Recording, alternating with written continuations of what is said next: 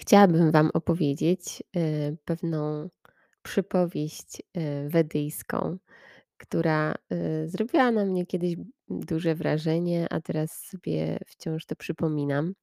Jest związana z postawą wdzięczności i y, no jest bardzo piękna, przynajmniej dla mnie, więc chciałabym wam, z Wami się tu nią podzielić.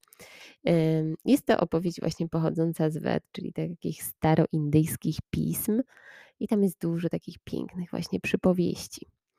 No i jedna mówi o tym, że pewnego razu mały chłopiec spotkał takiego czarodzieja. To jest moja nazwa, tam w Wedach nie ma, nie używa się takich nazw, ale ja tu nie będę używać indyjskich imion, no po prostu zamieńmy to na czarodzieja. No więc mały chłopiec spotkał takiego czarodzieja na swojej drodze. No więc czarodziej powiedział do chłopca, że ma specjalne moce i jest tu po to na tej ziemi, aby spełniać pragnienia i życzenia wszystkich ludzi. I może spełnić każde pragnienie chłopca, co tylko sobie zażyczy. Jeśli będzie chciał na przykład posiadać kraj na własność, to może. Cokolwiek by chciał, czarodziej mu da.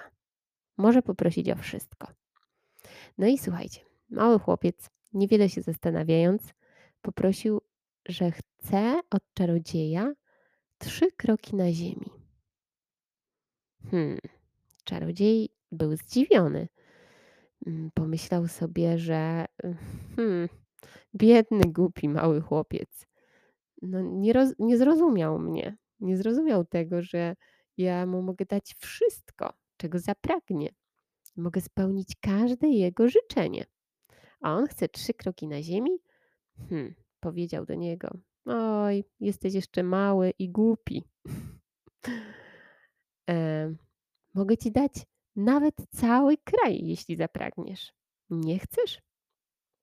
Mały chłopiec popatrzył i powiedział: jeśli nie ucieszą mnie trzy kroki na ziemi, to nie ucieszy mnie nic więcej. Nawet cały kraj, kiedy będę posiadał go na własność, nie ucieszy mnie wtedy. No i słuchajcie, to jest piękne, to jest po prostu cudowne właśnie postawa wdzięczności, doceniania tego. No i ten mały chłopiec no, okazał się oczywiście wcieleniem Boga w tych pismach, właśnie tak zapisane. No ale tutaj nie będziemy poruszać takich tematów związanych z religią i, i może z duchowością tak, ale nie z religijnością. No więc ten, ten mały chłopiec miał ogromną mądrość w sobie.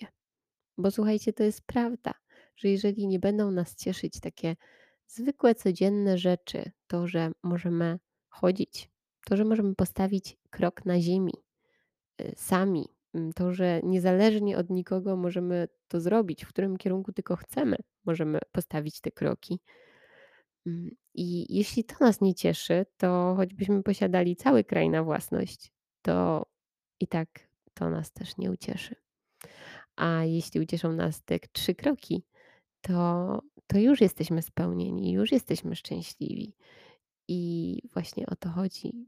Tutaj oczywiście powtarza się postawa wdzięczności, już mówiłam o niej w tym podcaście, ale chciałam was, Wam opowiedzieć tą przypowieść i wesprzeć tą postawę właśnie tą historią tego chłopca i tego czarodzieja, żeby można było sobie być może łatwiej przypomnieć o tej postawie. Ja na przykład, na mnie ta opowieść działa i ja ją sobie często przypominam, że mogę postawić te kroki, w którym kierunku chcę, jestem wolna, jestem niezależna, po prostu to mnie może cieszyć, mam sprawne nogi i one mnie zaniosą tam, gdzie chcę.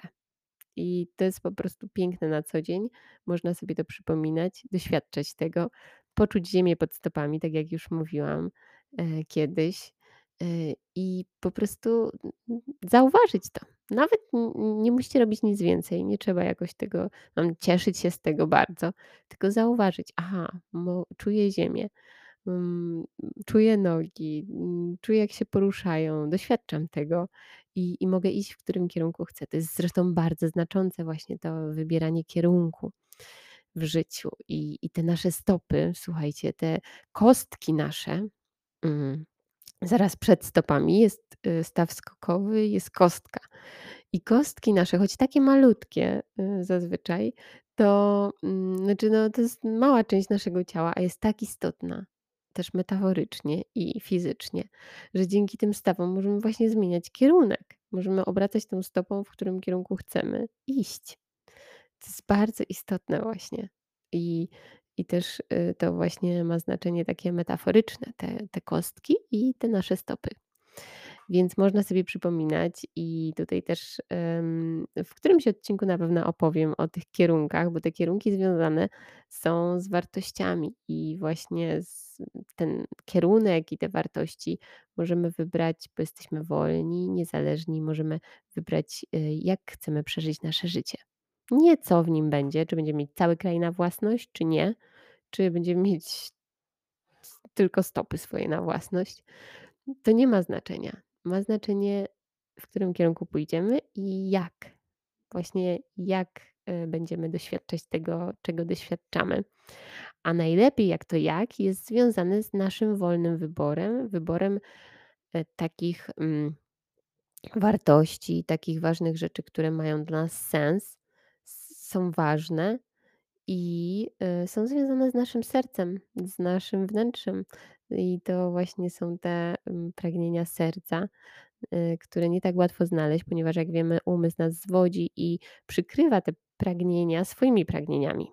I czasami nam się myli, które to są pragnienia serca, a które to są pragnienia umysłu. I trudno jest czasami odróżnić. Ja sama wiem po sobie, że czasami w głowie jest taki wielki chaos i nie wiemy, czy to nasze myśli, czy to nasze serce.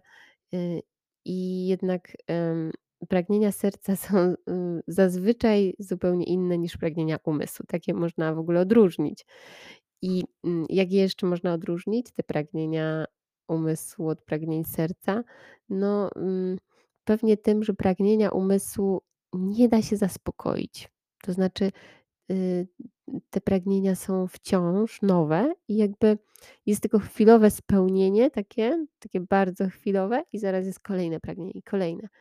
A te potrzeby serca, nazwijmy je inaczej, nie pragnieniami, tylko potrzebami, to zawsze można je zaspokoić w każdej sekundzie i I to wystarcza, nie ma, to serce nie chce więcej, więcej, więcej, a umysł na, nasz chce zawsze i jeszcze więcej. Jak już mamy jeden milion, to chce jeszcze jeden milion. Jak już kocha nas ta jedna osoba, to nie, to my chcemy, żeby kochała nas inna osoba albo w inny sposób akurat, nie tak jak nas kocha. No i ciągle ten umysł jest niezadowolony i to, to po tym możemy to poznać, że to są pragnienia umysłu, że nie ma tego spełnienia i zadowolenia. Ono się tak oddala ciągle od nas. Nie ma tego momentu, albo jest bardzo, bardzo, bardzo króciutki ten moment właśnie tego zadowolenia i spełnienia.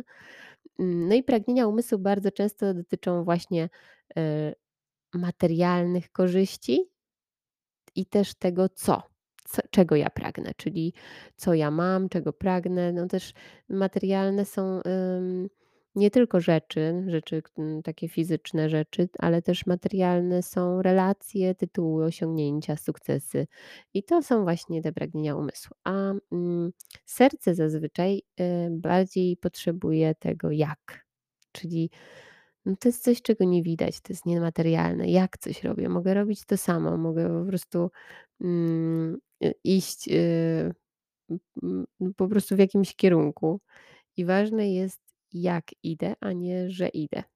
Albo ważne jest, jak coś robię. Na przykład mogę robić, y, mogę sprzątać. Mogę sprzątać w domu i na przykład odkurzać. I zależy właśnie, w jaki sposób odkurzam. Czy odkurzam właśnie y, z sercem, czyli żeby, no nie wiem, właśnie spełnić tą potrzebę i zrealizować tą wartość, na przykład, nie wiem, troski o swoje otoczenie albo szacunku dla, dla tego otoczenia i też dla siebie, żeby było czyste i w jakimś ładzie. A mogę po prostu to robić, na przykład pragnienia umysłu mogą mi podpowiadać, żeby to zrobić i żeby to było idealne, żeby no, inni widzieli, że mam tak pięknie posprzątane i jest tak lśniąco i żeby inni to docenili. No to są pragnienia umysłu zazwyczaj. albo mogę sprzątać też po to, żeby zaspokoić swojego, że jestem, żeby potwierdzić sobie, że jestem jednak na przykład super panią domu i gospodynią i, i jestem perfekcyjną wręcz panią domu. I to zależy właśnie, możemy mieć posprzątane tak samo, bardzo, bardzo dokładnie. I zależy właśnie, dlaczego to robimy. Czy dlatego, że by właśnie na przykład troszczyć się, ale to może być też inna jakaś wartość o swoje otoczenie i mieć szacunek do siebie, do innych, że, że dbamy o to otoczenie, właśnie dbać o swoje przedmioty, żeby nam służyły.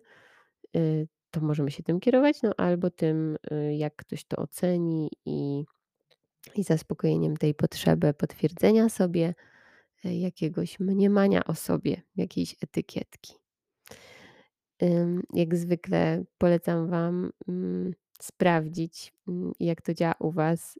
Na początek właśnie przypomnieć sobie być może tą historię o chłopcu, potem przypomnieć sobie o stopach i o kierunkach, o tym, że możemy wybrać, że jesteśmy wolni, potem jakie te kierunki mają być i co jest dla nas ważne, i jakie wartości, co nadaje sens naszemu życiu, a potem nie skupiać się na tym, co w tym życiu jest, co mamy, co robimy, co osiągnęliśmy, jacy ludzie są wokół nas, tylko jak. I to co i jak robi dużą różnicę. Jeśli więcej uwagi poświęcimy jak, jak my jesteśmy w tym życiu, jak my doświadczamy tych wszystkich rzeczy, które do nas przychodzą, jak my jesteśmy z tymi ludźmi, którzy z nami są, to ma ogromne znaczenie dla naszego serca. Dziękuję za uwagę i zapraszam ponownie. Pa, pa!